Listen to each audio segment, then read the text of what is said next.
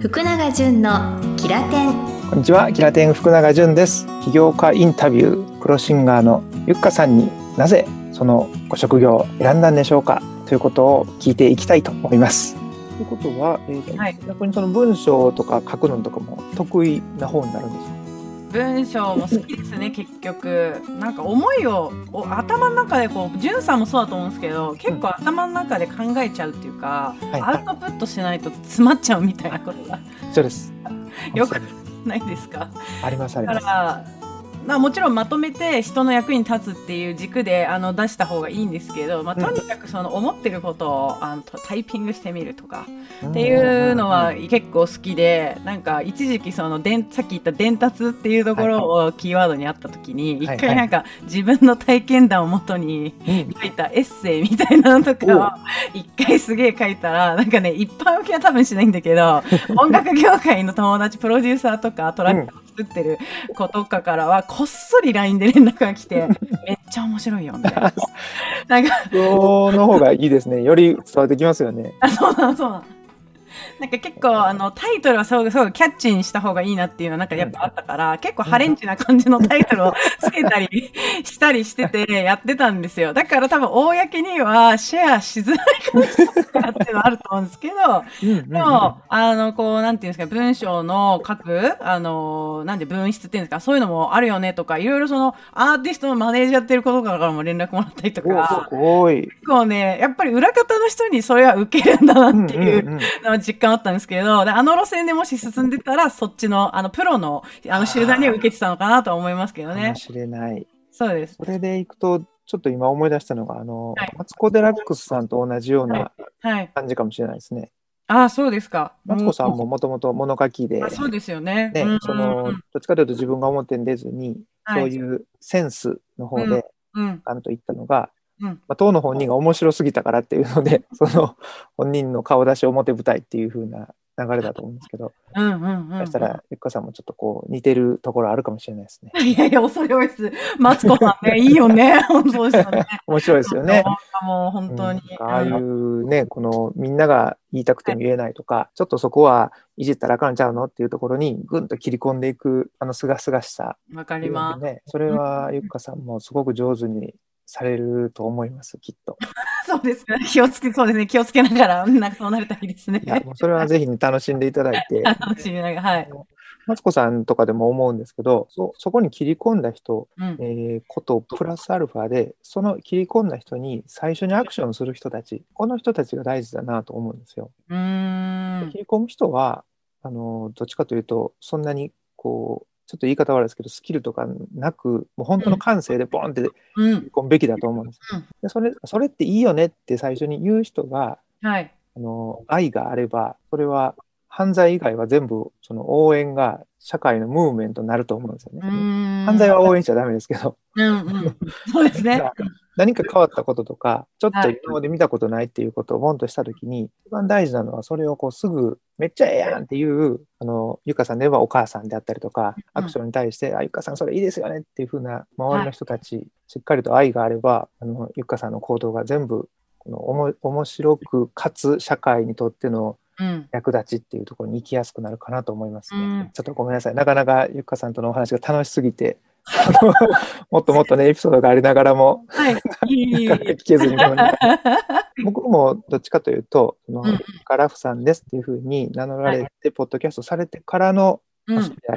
そうですね。うんったので、僕のイメージではみんなに楽しいを与えるパワーと、でもう一方ではい。分析をされながら、うん。まあ、PDCA 回しながら、うんうん。これだったらこうなったからこうだよっていうふうな、しっかりした分析をされる一面もうんあるなってイメージだったんですけど、この辺はご自身ではどう感じてらっしゃいます？うん。もう、それは本当に苦手だったんですけど、うんうんうんもうまあこれも本当アーティスト活動を経て思ったんですが、はい。ぱ、ね、音楽だけをこうやって楽しいなっていう、えーうん。体験はたくさんあのさせてもらったんですが、はい。まあ一方で、やっぱり、その、例えば CD を作る時の原版権うん。は、えー会社の方に持ってもらうとかってなった場合、なんかね、まあ私たちあれじゃない、小室世代のこの大ヒット、あのね、ミリオンヒットとかっていうの言葉をね、知ってる世代だと印税でしょとかって言われたりするんですけど、うん。うん。いやいやいや、印税超入ってこないわ、みたいな。そうそうじゃあ、みたいな。そうそうなんです。あれ幻想だったんで、そうなそうなってくると？みたいな。まあ時代自体が CD っていうよりはデジタルに行って移行しつつ、あとはライブの現場でグッズとお抱き合わせで売るみたいなことになっていってたので、まあそこをもっと盛り上げていければよかったのかもしれないんですが、もうね、表現の部分はね、多分もうちっちゃい時から含めて結構長めにやってるんで、そう、なんかプラスアルファで数字超弱いけど、あの、マジで弱いけど、なんか分析とかした方がより多くの人に自分の思いを伝えることができるんだなっていうふうに、それも気づいたんです。ね。うん。そうなんです。で、さらに追い打ちをかけるように、まあ、これも最近出会った方なんですけれども、あの、ビジネス、あの、アーティストがよくね、こう、やっぱビジネスを学ぶのはおかしいとか、なんかこう、セルアウトをしているとか、なんかそれって本当にアーティストなのみたいな感じで、えっ、と、うん。いう風潮がやっぱあるんですけど、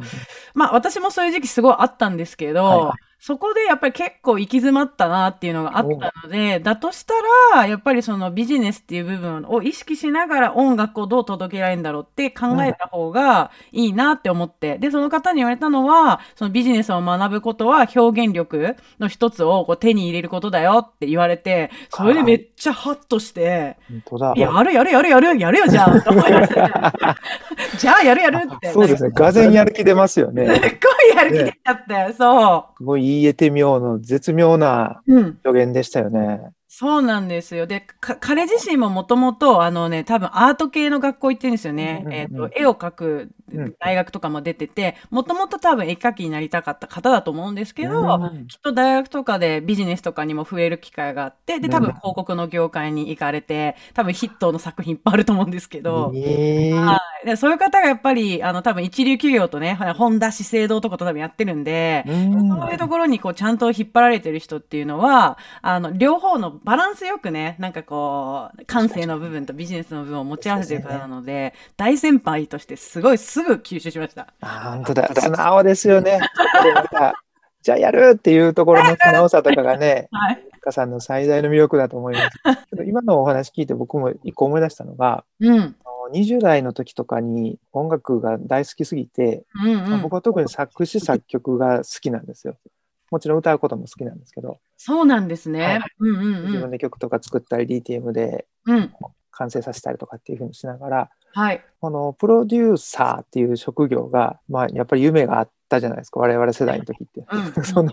うん全てを叶えてくれるぐらいの職業だったじゃないですか、プロデュー本当ですね。うん。プロデューサーの方が書いた本とかも、ちらちら、海外の方、海外のアーティストをプロデュースしたときに、海外のアーティストは、まあ、音楽が本当にそのゴリゴリの、ちょっとなんか反社会的なね、あの、激しいやつ、はい。バンドマンなのに、出てくるコメントが、今日本のマーケットは何が受けるんだとか、こういうジャンルのどこの部分ではライバル誰なんだとか、うんうんうん。この様子がマーケット的に空いてるんだとか、なんかね、社会をボロクソ言う人たちが口にするようなことじゃないことをいっぱい言うっていうふうな、それを読んだことがあるんですよ。そうなんですね。うんだからもっとね、社会に対して、その政治とか国なんとかせえみたいなことをずっと言ってるのかなと思いきや、それはあくまで一つのメッセージとかリスナーの代弁であって、うん。当の本人はやはりそれがビジネスとして成り立つかとか、はい。立つっていうのはその金儲けの意味じゃなくて、その自分たちが継続するために、